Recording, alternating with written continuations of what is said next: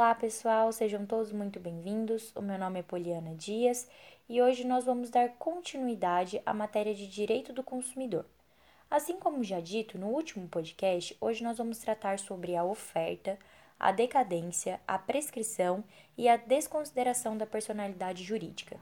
Aconselho que todos estejam com o CDC em mãos para que dessa forma facilite o entendimento e a compreensão dos artigos que serão trabalhados.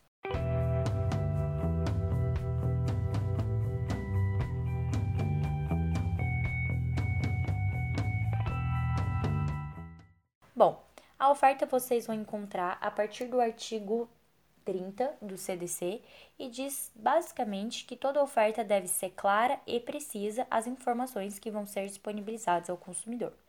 Informação vai ser publicidade, telemarketing, pedidos, orçamentos e a norma vai ser anúncio, folder, outdoor. Então, toda proposta de fornecimento de produto ou serviço tem como finalidade alcançar o consumidor como um provável cliente, certo? Então agora nós vamos entender essa noção de oferta no Código de Defesa do Consumidor e a diferença de oferta no Código Civil. No último podcast nós falamos sobre a vulnerabilidade, né? Que os consumidores eles ficam mais vulneráveis, então precisa dessa proteção que o código traz a esses consumidores. A oferta no Código Civil é, está direcionada a pessoas determinadas, com partes e condições iguais de negociação, com imposições de condições. Então, as partes entre si, elas negociam, né? É uma demanda de aceitação. Então, cada uma fala os seus objetivos, o que quer ali na oferta, quais são as suas pretensões, e elas estão em pé de igualdade. Agora, a oferta no Código de Defesa do Consumidor ela é direcionada para pessoas determináveis ou indetermináveis. Existe uma contratação, uma obrigação pré-contratual. Então, se tiver é, problemas com a oferta, um lado vai ser lesionado, que é o lado mais fraco, o consumidor. Por isso que é muito importante e necessário que toda oferta seja clara e precisa. Agora nós vamos falar um pouquinho sobre o orçamento é importante que vocês leiam o artigo, o artigo é, 40 do CDC em seu primeiro parágrafo, né, que diz das estipulações do orçamento. Então, basicamente, o orçamento, né, diz que o fornecedor ele é obrigado a entregar um orçamento prévio para o consumidor, porque senão vai constituir uma prática abusiva. Então, pode ser o seguinte: às vezes, um orçamento odontológico é, o dentista, ele é obrigado a passar para você um orçamento, né? Assim como diz no caput do artigo 40, que ele tem que ser obrigado a entregar ao consumidor um orçamento prévio, discriminando o valor da mão de obra, dos materiais, dos equipamentos a serem empregados e também falando qual será a data de início e a data de término. A pessoa não pode ficar sem fornecer isso para você porque isso é considerada uma prática abusiva. Existem três formas de oferta. E quais são essas três formas? É por apresentação, por informação e por publicidade. Por apresentação é quando o produto ele fica exposto na vitrine de uma loja, de uma clínica, por exemplo. Por informação é quando o fornecedor ele oferece o orçamento, assim como eu acabei de explicar o que é o orçamento. E existe também a oferta por publicidade, que são os anúncios que vão ser vinculados pelos meios de comunicação, como folders, outdoors e outros meios de publicidade. É importante a gente saber que existem vários requisitos para a validação da oferta.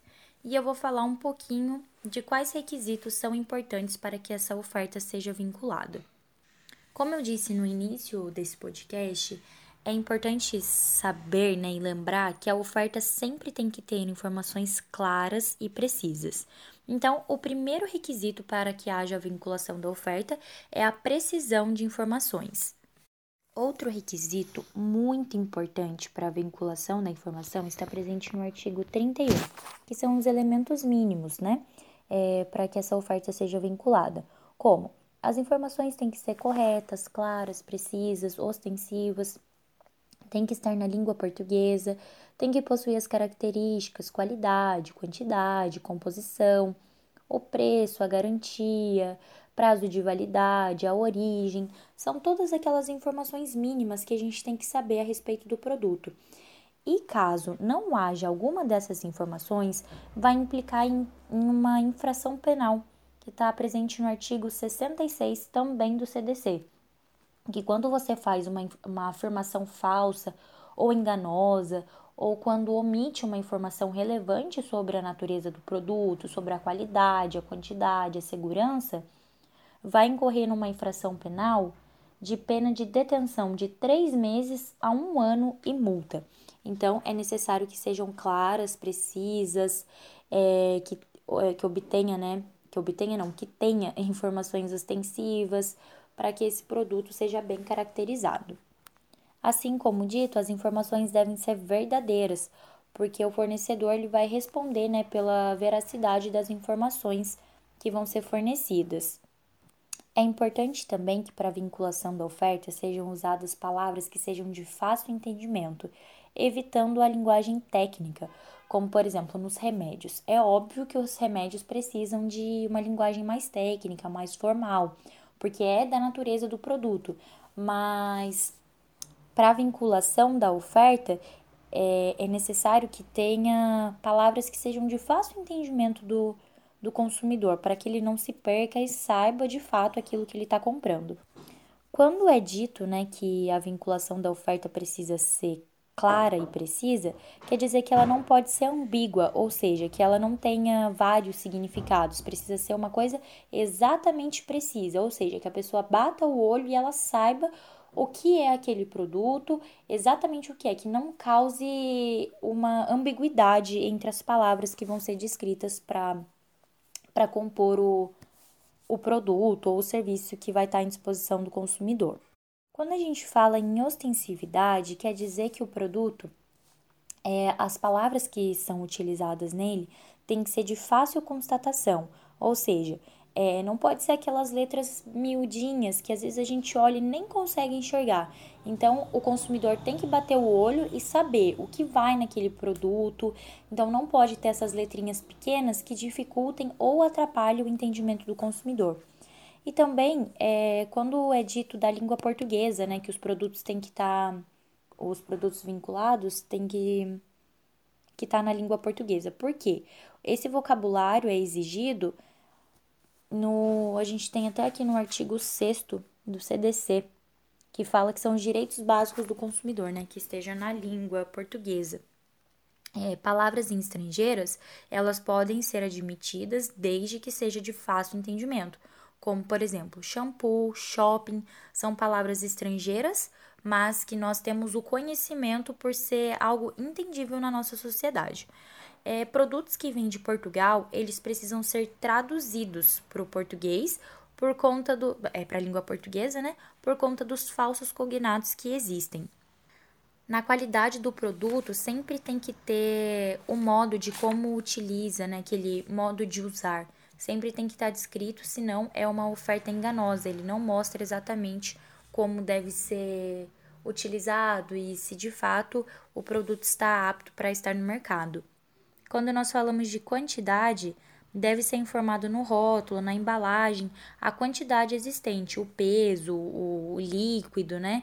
Tudo que, que contém de fato na embalagem do produto que está a ser consumido.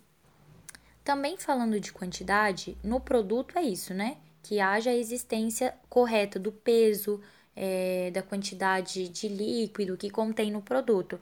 Agora, quando a gente fala de serviços, por exemplo, é, um buffet, uma formatura, é, deve ser estabelecido quantas horas serão prestadas.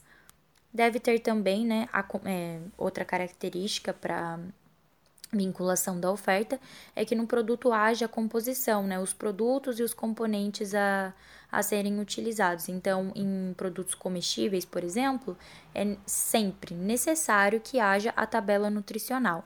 Os preços, eles também devem constar na oferta.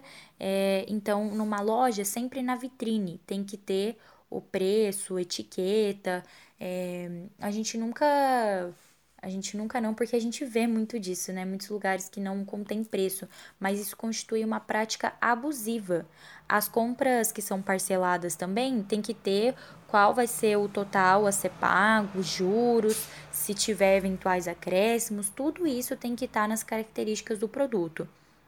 E se tiver o descumprimento dessas regras, vai gerar uma multa para o fornecedor.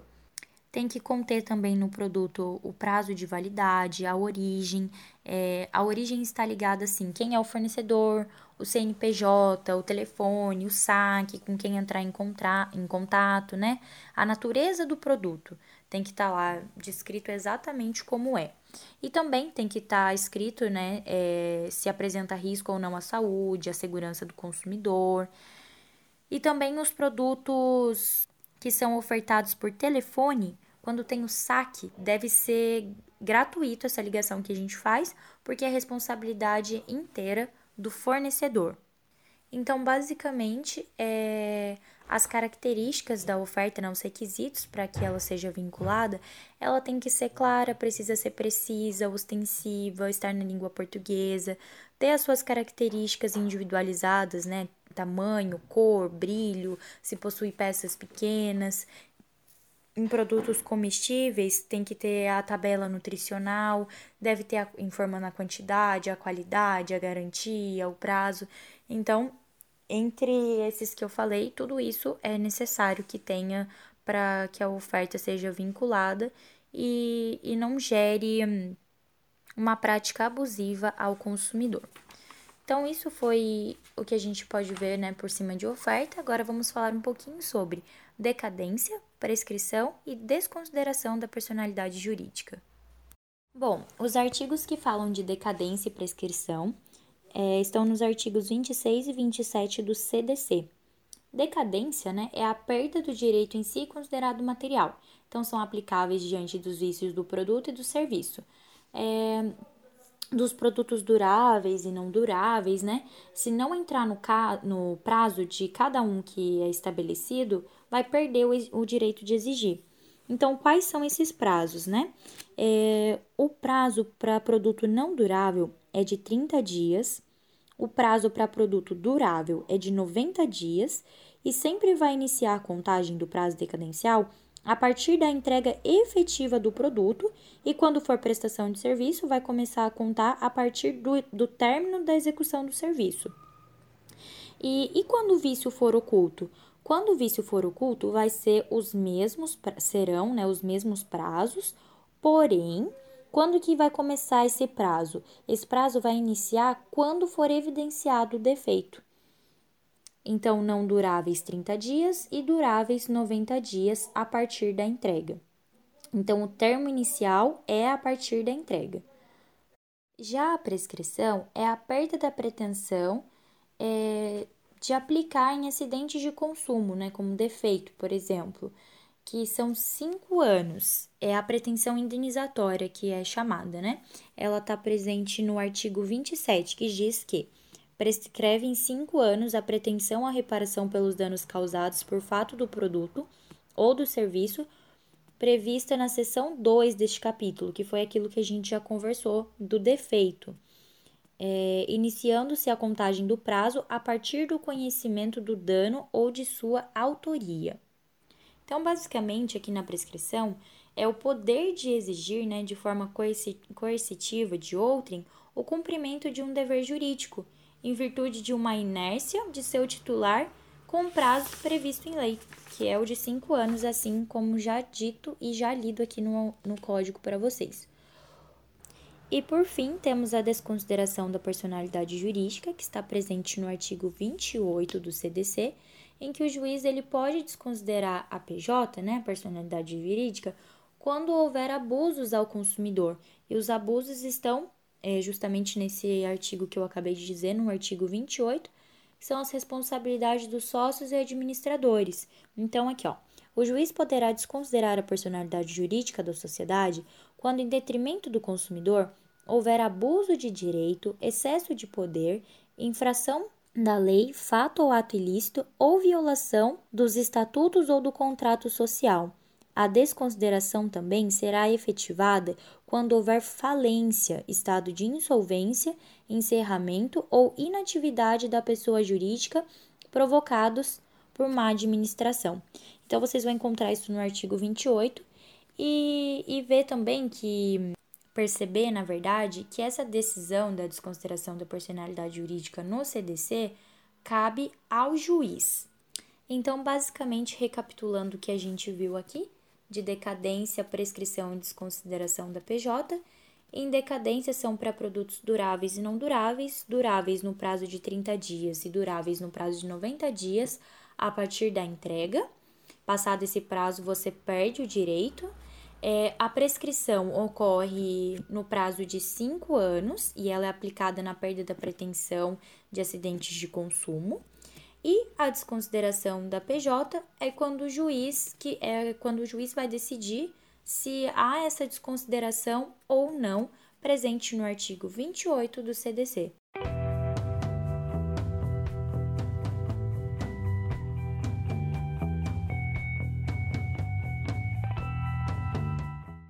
Espero que tenha ajudado, que possa te impulsionar nos estudos e se vocês tiverem dúvidas de qualquer coisa, eu estou à disposição. Abraços, pessoal!